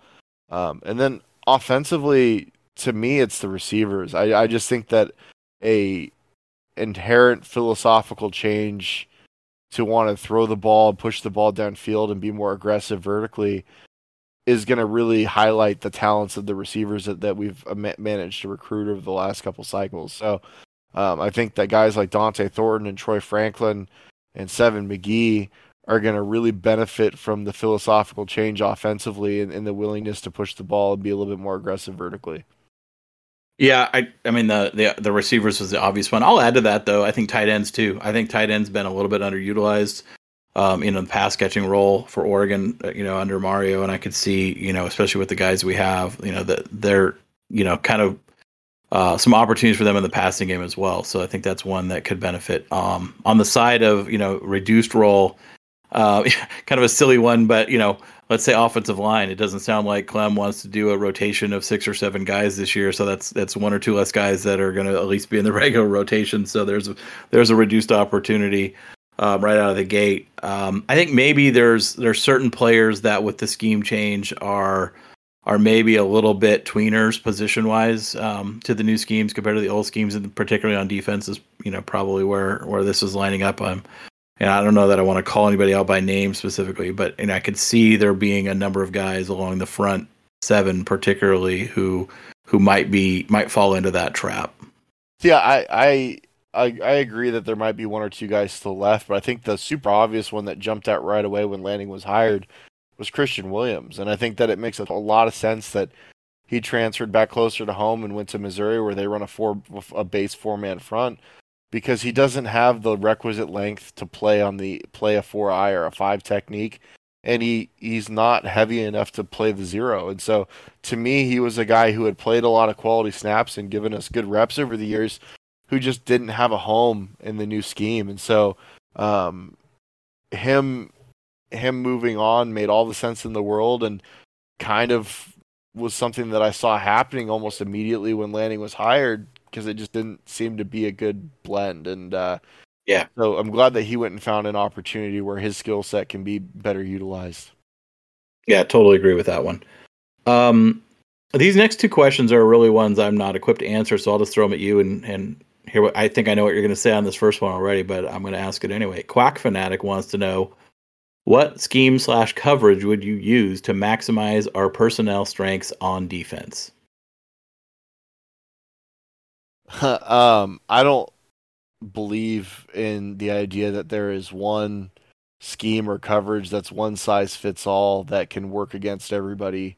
Um, I, I just I think you have to be multiple, and I think that's what is really going to be the strength of of this defensive staff and this defensive scheme is the ability to to mix and match coverages and different and and give a lot of different looks in the front and um and, and to simulate pressure and to bring pressure and I, I, I think that just the, the sheer volume of, of looks that this defense can produce is its greatest strength. And so picking one doesn't seem to make a lot of sense to me. Although I, I really I really do believe that um, our our ability to play man coverage on the outside with with uh, with Christian Gonzalez and and Dontae Manning is going to be extremely important. And so um, if those guys come into camp and are ready to go and can prove to be good players, which Gonzalez has already done, but if Manning can can climb and, and rise to, to the occasion to be the to the to be the Batman or to the Robin to, to Gonzalez's Batman, I think that it puts you in a position to be able to be really aggressive and play a lot of man coverage, which would be good. All right. Next question. Lukey Red do Dilly and Klemm prefer a man or zone scheme for OL blocking? How will it differ from what Mario and Mirabal did? Um, again, I think it's a mixture. I, I think it'll be predominantly more zone schemes than gap schemes. Um, but they'll they'll mix and match. Like if you watched Memphis or if you watched um, Auburn under Gus Malzahn when when Dilly was there, they like I think specifically Auburn does a lot of really cool stuff with their gap schemes. But I think zone is going to be the, the our, our zone schemes are going to be our base bread and butter. It has been for years under Mario and, and Alex Mirabal. It was under Steve Greatwood. Um, there's different ways to coach it. There's different paths that you can take. Um, but I, I, think that it will continue to be our, our bread and butter under under Clement and uh, and Dillingham. All right, great. Um, this is another good question. Mark asks, You guys have done roster breakdowns on both offense and defense, but if there's one player on each side of the ball poised to break out on a national level, who is it and why? I'm going to go first this time. Yeah, yeah, yeah. Go I'll ahead. go. With, I'll start on offense, and then I'll let you you take the second whack. Um, I think Dont'e Thornton Jr. is the guy I think on offense, and it could be it could be him, it could be Troy Franklin, it could be Seven McGee, it could be a combination of all of them. But I think uh, Dont'e is the guy I'm going with. I I don't know. There's something some feeling I have about him where I think he's going to have a breakout year at the outside receiver position and really I mean national level I mean what does that mean to be at national level Do you got to be like you know in a on a, a watch list for the Biletnikoff or on an all-American team that might be a stretch but but let's say at least from a you know from a conference level and you know making some highlight shows and stuff I think Dont'e Thornton Jr. is the guy I'd, I'd say on offense. Yeah, well, you stole my first answer, so I'm going to go with Byron Cardwell. Um, I think that Cardwell is I don't think that national or even regional pundits realize how much ability Cardwell had and the jump that he's going to be able to make from year 1 to year 2. And and to me I think I think he's a better runner than either Verdell or Dye. I thought he was last year. I thought there was r- certainly room for improvement and he could become more decisive. But all indications I've heard is that he has just been an absolute workhorse this offseason and has really stepped up and it is pushing. And I, I think I, I think he could be a really special back. So I'm gonna I'm gonna go with Byron Cardwell. I think he's gonna get um, he's gonna get some good opportunities, although he's gonna have to split the load with guys like Noah Whittington and Bucky Irving as well. Um, but I just I think that his talent is gonna show through. Yeah, no, I think that's the obvious one. Uh, you know, outside of Thornton, but also I think it's easier for a running back to break out um, potentially because you get you know you get more consistent workload. Okay, I um, call going first on defense though. Damn it! Fine. uh, give me Bradyn Swinson. I think Bradyn oh. Swinson is going to blow up. I think Bradyn right. Swinson is going to have a ridiculous season, and I think he would have had a ridiculous season last year had he not torn his meniscus against Ohio State. No, I think I think that's a great pick. I think um, we need someone to break out at edge. I think we got a couple of candidates, and maybe we handle it by committee. But he's the obvious leader of that room from a from a talent and uh, a talent standpoint and potential standpoint of what he could he could do this year. Obviously, D.J. Johnson being being the guy on the other side that that could also make some noise. Um, I'm actually surprised. I I'm going Flowe. You got to go with Justin Flowe, right? Yeah, I know, and maybe I'm just stupid, but like I've kind of I know what he is. He's already broken out. I don't. Mind. He yeah, like even though he's been hurt both years he's been here, and we have one game of him against Fresno State last year, like a game where he graded out horribly on his assignments, but still managed three and a half tackles for loss and 14 solo tackles. Like to me, like I already know what I have there. Like Swinson's the one that I think will surprise people. I think everybody knows what Justin Flowe brings to the table and is just eagerly anticipating the opportunity to watch him work. I do agree with that, but I also think he's a little bit of the forgotten man because of the two years of injury, right? And and Noah's getting all the the publicity on the national level, and right, you know, rightfully so and deservedly so. But I do think, I think Justin Flowe is going to have an absolute terror of a season, and and and people are going to be talking about Noah and Justin, uh, you know, by midseason and, and all throughout the year. So I'll I'll take him. But, no, let me, let me just tell you, like if the two guys we picked and if DJ Johnson can step up and really make that next step, this is going to be a really really fun defense to watch. Like this is going to be there's some serious talent to go around in this front seven. Yeah, I mean it's that front seven is is far and away the most talented front seven in this conference. Um, and I and that's the thing that's surprising to me is like how how little you hear people recognize that around the conference. Yeah, well, they'll, they'll learn. Just give them a couple weeks into September. Absolutely.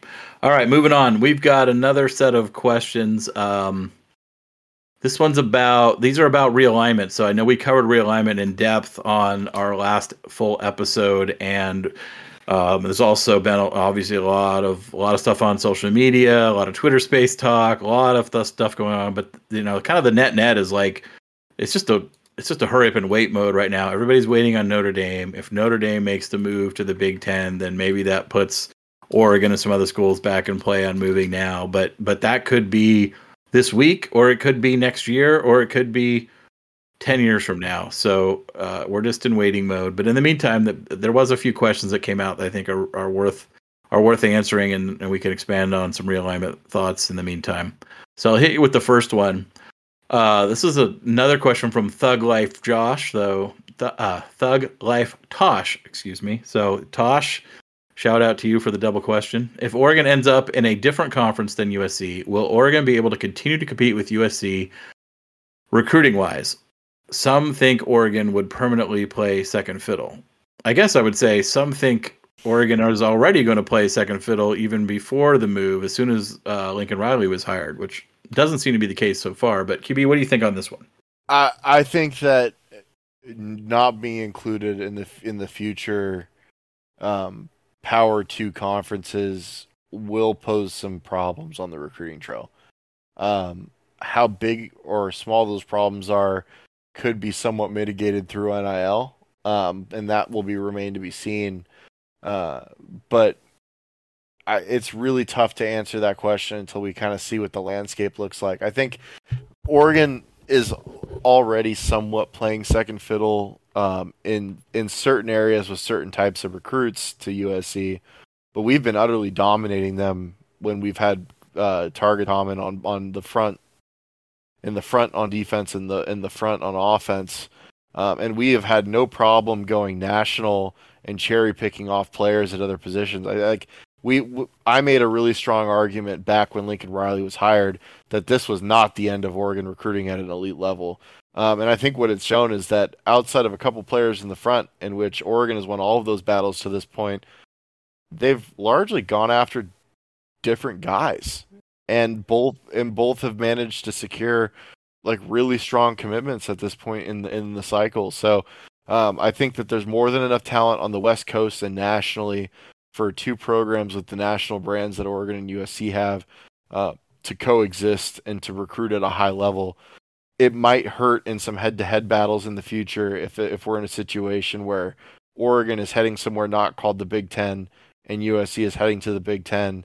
Um, how much of that can be mitigated through NIL or other other things, I'm not sure.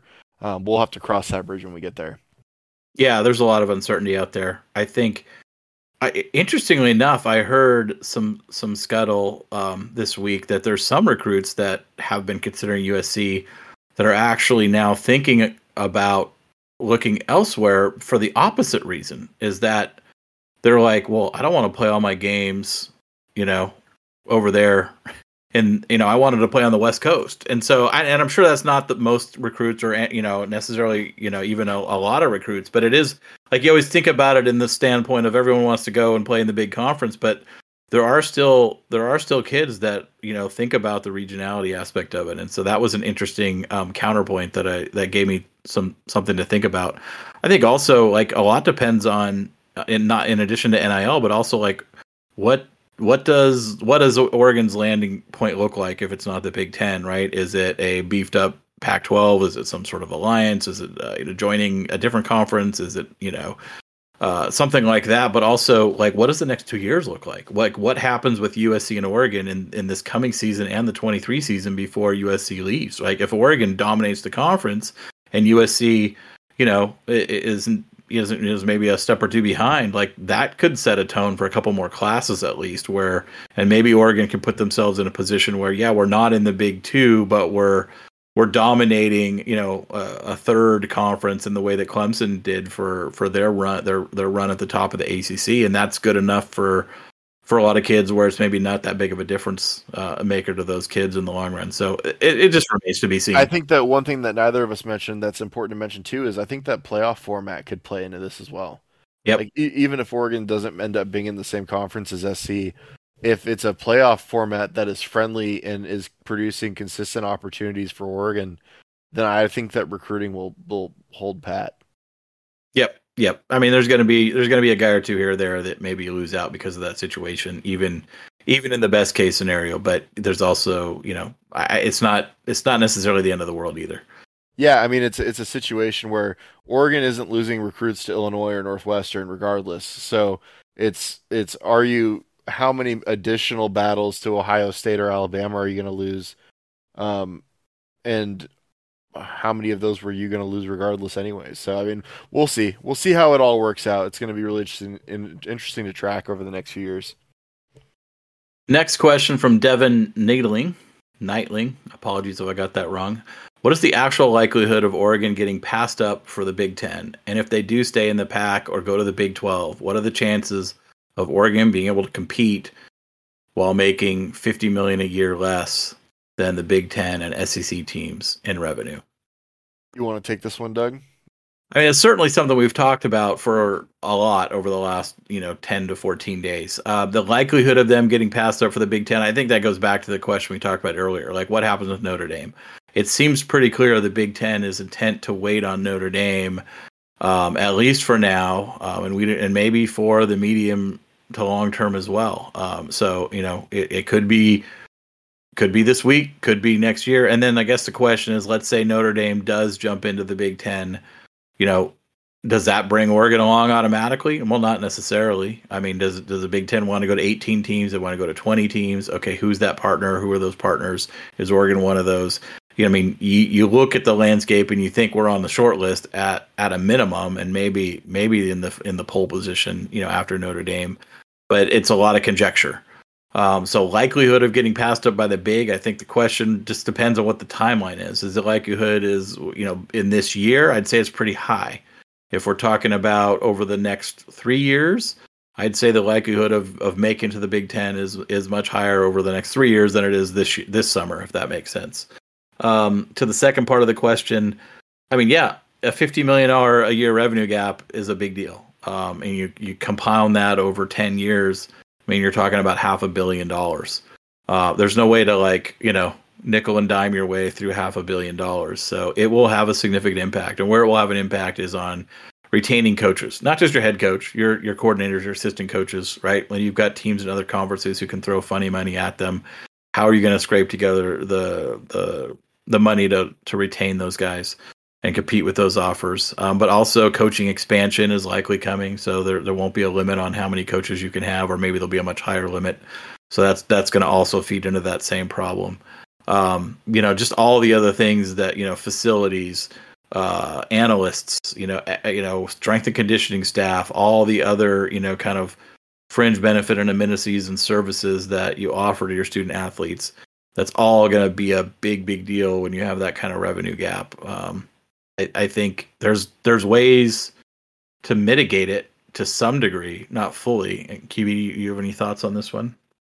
Yeah, but no, I, I agree with everything you said. I it's I I can't handicap it because I don't think that even Rob Mullen knows the answer to that question yet. I, and I think that that's where it's the unfortunate and inconvenient answer or inconvenient answer because we all want to know right now what's going to happen, but we're just going to have to remain patient. I think that the longer that we hear nothing, the better the chances are for Oregon. So, um, two more questions on this topic. Uh, Richard Russ, Richard Rush asks, "Is there a viable path for the Pac to survive? Eight conference games, four conference games, one against each of the other Power Five conferences." Uh, in short, I don't think that there's a any chance the Pac-12 can survive without some kind of scheduling partnership with the ACC. And even then, I, I, I think that the value proposition for Oregon going as a package with the entire remaining Pac 12 is way worse than if they just go with the Bay Area schools. Yeah, I, I do think there's paths where the Pac survives for the next you know, maybe in perpetuity, but uh, let's say from Oregon standpoint for the next 10 years.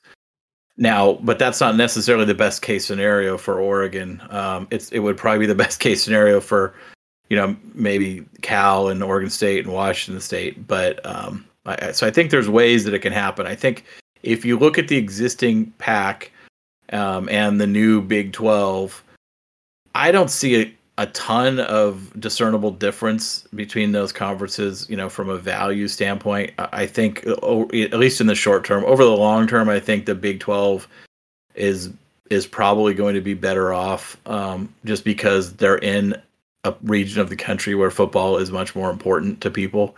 Um, where I think out here in the West, the the interest in football continues to to wane and dwindle, um, and and this could accelerate you know that as well, so even more. So I do think I do think it could survive. I don't know that that's the best case scenario for for certainly not for Oregon.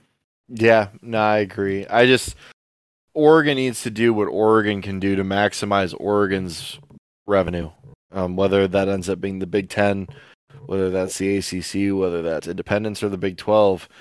I just I don't think that this um, this this concept of saving the Pac-12 is a good idea unless it's the best option for Oregon. And so I'm rooting against the Pac-12 because I'm rooting for Oregon to get the best opportunity. Yeah, well said. Last question on this topic from Matthew. What is the timeline for everything in conference realignment to happen?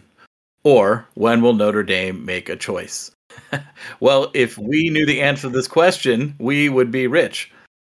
Yeah, I would sell this to TMZ for sure. Uh, I have no freaking clue. I'm hoping soon, hopeful for soon, but Notre Dame has time. They got two years to figure this out. I mean, they probably less because I'm sure the Big Ten would love to get a TV deal finalized here in the somewhat near future. But I wouldn't be surprised if this drags on until around Christmas. I wouldn't be surprised if Notre Dame were to make a decision before the season starts. It's just um, there's so many moving parts. There's so much for Notre Dame and the powers that be in the Big Ten and at Fox to go through. Um, I I just I'm not sure how Doug or I could possibly have any insight other than a blind guess, which is no better than anybody else's. I'm going to give this one kind of a uh, two different answers because I think that there's two questions asked here, and I think the answer to each of them is different in my opinion. Um, when will Notre Dame make a choice? I think the the answer will either be this summer, like relatively soon. They will decide to join the Big Ten is option A, or the other alternative is they decide against that, and that decision then comes two years from now. Let's say, maybe a year. Um, so I think there's that timeline. I think for Oregon and the rest of the Pac-12, I think it, obviously if Notre Dame makes a decision to join the Pac, the Big Ten this year, then I think that kicks off future dominoes that also happen right now. But if Notre Dame decides to wait and stick with the status quo for a while, then I think I think what you're going to see happen with the rest of the Pac-12 schools um, is is probably going to take another year to unfold. Yeah, I mean, I've talked myself into every possible outcome over the course of the last three weeks. It's been a uh, it's been a psychological battle with myself to decide if I want to be pessimistic or optimistic. At this point, I'm completely indifferent. I just want to wait and find out what the real answer is. Yeah, yeah. I think we've talked this one around and around and around in circles uh, till the till the cows come home. Any other thoughts on realignment, or you think we've covered it pretty well for now? It feels like we've saturated it. Yeah, I mean, I it's it's one of those things where at, at this point, I don't really think there's anything to talk about until Notre Dame gives us some kind of answer, or um, or Pete Thamel or Bruce Feldman or one of the like truly plugged in people give some kind of indication of what the Big Ten's plans are. Yep, I think you said it. We have one final mailbag question before we call it a wrap for this extra long episode and that comes from AJ. Pancakes or waffles? This is an easy one, but I'm gonna I'm gonna let you go first. So it's just it's interesting that he didn't mention French toast as a third option because I'm taking French toast over either pancakes or waffles. Uh, this is why we work. This is why we work because I was literally going to say French toast over both. Now I'm glad we agree on that. He did give us two options, not three. Okay. In this world, I'm taking waffles all day, every day. One hundred percent. Not Wa- even a question. Not only is it super satisfying that you can cut a waffle up into a grid pattern, which I know satisfies your OCD, um, it does for me as well. It's just like it's just such a superior like Yeah. It holds syrup better. You the topping options are better. Um, you know, the crispiness on the outside, like a nice Belgian waffle, like that's just such a nice compliment to the to the soft inside. Yeah, it's not a question. yeah. I need to go buy a waffle maker. I, I don't have one, and this Oh, you got to get a good one. Yeah, I got one of those like good metal ones that like you flip, you know, does the like turnover thing. Oh yeah, you got to get one of those. Yeah, like I don't I don't really need to be eating waffles that often, but I want waffles now. And like my my, my mom's specialty is French toast, and so I've always been a French toast kid. Like we never really did pancakes or waffles when I was growing up. Um, but tell you what, like there's been a couple breakfast places that I've had some pretty phenomenal waffles at, and like I just think as a vehicle, to me, like waffles are like the Fritos scoops of of of the breakfast like Yeah, like vehicle like from a vehicle standpoint to transfer some good like real maple syrup to your mouth like it's just it's less messy it's more like like you said the texture with the crisp I man I I can go on and on I love waffles waffles are great yeah. No, I'm with you. I, like pancakes are a very overrated item to me. Like I, I never order pancakes anywhere. I never make pancakes anywhere. Like there's, unless you're like making like chocolate chip pancakes with whipped cream or something as more of a dessert kind of thing, or maybe you're making a, a crepe, which I guess is kind of an offshoot of a pancake. But eh, pancakes, eh, I'll pass. Yeah, to me, crepes are far superior to, to Oh, sand. yeah. Like I just I think that the problem is is that like the bigger the pancake gets, the more bready it gets, and like and like I I feel like it saturates. And instead of like being a vehicle for the for the syrup, it like soaks it up and becomes soggy. And like for from a texture standpoint, it's a lot less pleasing than like the crunch of a waffle. Um, are- yes. I, I'm gonna ask you a question off of the back of this. Okay. What what's your what's your favorite like sugary unhealthy cereal? I haven't eat. I don't eat cereal much these days, but I'm gonna go. There's a lot of good choices, but like mini wheat, frosted mini wheats. I have a lot of like good, you know, good memories eating frosted mini wheats. You know, and then you get that like sugary milk, syrupy, you know, thing you get a drink out of the bowl when the when the mini wheats are all gone. Yeah. See, and that, and for that reason and that reason alone, I'm a cinnamon toast crunch guy. Because like the milk after a bowl of cinnamon toast crunch is, it might even be better than the actual cereal, which is hard to believe. I there's a place down here. Um, for those who don't know, I live down in the in the Phoenix area in Arizona, that does uh cinnamon toast crunch milkshakes, and they are insane. Like Yeah, I- how I don't know how I never thought that cinnamon toast crunch is the perfect milkshake, like topping, but it's it's perfect. It- It's like oh, it's so good. Yeah, cinnamon toast. I, I, as a kid, I never ate those that often. Like, I had a rotation of like Froot Loops, mini wheats, like uh, pops. You know, corn. They called them corn pops. And I think they just called them pops after a while because they realized you know there's probably no corn in these things. But um, so I kind of had this, kind of had this rotation of these like sugary cereals I ate as a kid, and for whatever reason, cinnamon toast crunch wasn't in that rotation. But I kind of came to it later you know maybe as a as a preteen or early teenager or something and yeah that that's definitely a top top three All right, I'm gonna make more work for you right now. I want we'll put out a tweet on the QB11 show Twitter. I want everyone to respond with their top three sugary cereals, and then we're gonna we're gonna I, I'll even do this. I'll put together a spreadsheet, and we will figure out statistically what is superior.